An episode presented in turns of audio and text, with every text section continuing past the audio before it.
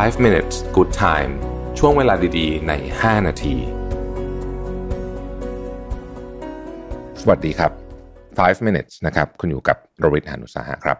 วันนี้เอาบทความจากอาชาร์ตสิงนะฮะ ชื่อว่า four non negotiable principle to be one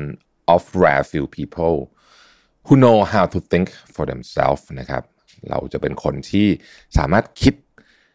เพื่อตัวเองได้ยังไงนะฮะ คือในโลกนี้เนี่ยเรา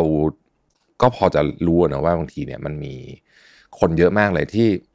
ที่ใช้ชีวิตตามตามวิธีคิดหรือว่า หรือว่า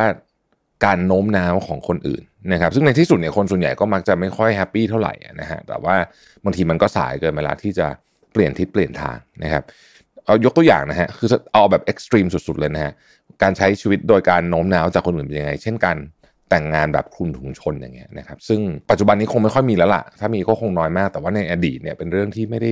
ไม่ได้แปลกประหลาดอะไรหมายถึงว่า มันเป็นนอมที่สังคมทำกันประมาณหนึ่งนะคือก็คงไม่ได้เรื่องปกตินะแต่มันก็มีคนทำเยอะนะสมัยก่อนนู้นนะ ไม่ใช่ตอนนี้นะครับ โอเค ทีนี้เราเราจะมีคล้าย ๆ กับว่าวิธีคิดยังไงได้บ้างนะครับ วิธีคิดยังไงได้บ้างนะครับ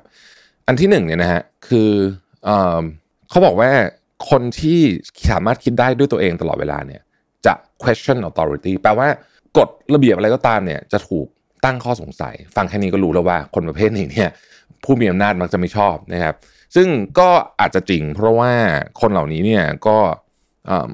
จะตั้งข้อสงสัยว่าทำไมฉันต้องทำตามกฎนี้ด้วยนะฮะมันมีเหตุผลอะไรนะครับ ยกตัวอย่างเช่น ถ้าเมืองไทยเนี่ยนะฮะกฎระเบียบที่เกี่ยวกับนักเรียนเนี่ยหลายอันนี่ไม่ make sense มาก ๆ แล้วนะครับ ควรจะต้องถูกจัดการได้แล้วตั้งแต่เรื่องผมจัดการไปประมาณหนึ่งแล้วใช่ไหมเรื่องผมสมัยก่อนเป็นเรื่องที่ซีเรียสมากนะซีเรียสกว่าการสอนหนังสือมั้งนะฮะตอนสมัยผมเด็กๆอะไอ้ตัดผมทรงนักเรียนเนี่ยนะครับซึ่งแบบเป็นเรื่องที่ซีเรียสมากกว่าการสอนหนังสือ ซึ่งมันเป็น misconception ที่แบบใหญ่มากผมว่าในในความคิดของใครก็ตามที่ออกไอ้กฎพวกนี้มา แล้วก็บังคับใช้กฎพวกนี้นะฮะ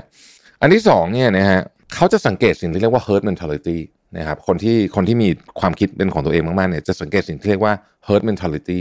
นะครับแล้วก็ต้องพยายามหลีกเลี่ยงมันราวกับมันเป็นคล้าย ๆ กับโรคระบาดอะไรแบบนั้นเลยนะครับเหมือนเราหลีกเลี่ยงโควิดประมาณนี้นะฮะ herd mentality คืออะไรนะครับคือการคิดแบบทุกคนคิดว่าแบบนี้ดีก็เลยเราก็เลยทำตามนะฮะมันอาจจะเป็นความเชื่ออะไรก็ได้นะครับอาจจะเป็นความเชื่อเกี่ยวกับเรื่องงานนะฮะความเชื่อเกี่ยวกับ ยกตัวอย่างวัฒนธรรมการทำงานดึก คนที่ถ้าเกิดว่าคนที่จะ avoid เรื่องนี้นะฮะเขาก็จะพยายามหลีกเลี่ยงกันเข้าไปจอยองค์กรที่มีวัฒนธรรมแบบนี้เขาไม่เชื่อว่าการจะอยู่ออฟฟิศถึงสี่ทุ่มห้าทุ่มมันจะมีประโยชน์และทำงานได้เยอะขึ้นอะอย่างนี้เป็นยกตัวอย่าง herd mentality ซึ่งมันอาจจะเกิดขึ้นในกลุ่มเล็กๆหรือเกิดขึ้นในกลุ่มใหญ่ๆเป็น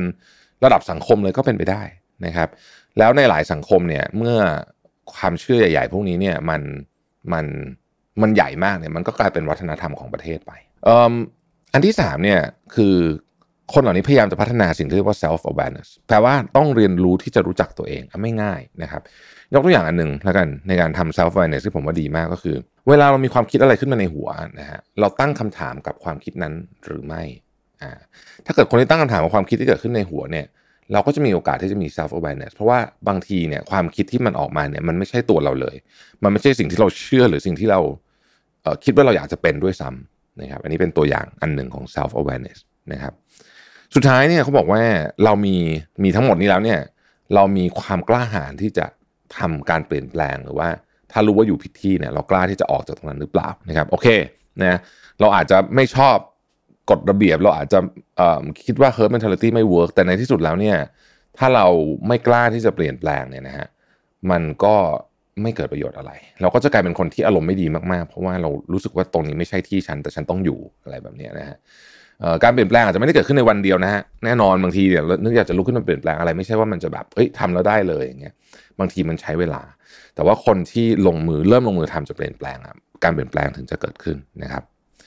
ขอบคุณที่ติดตาม 5 minutes นะครับแล้วพบกันพรุ่งนี้ สวัสดีครับ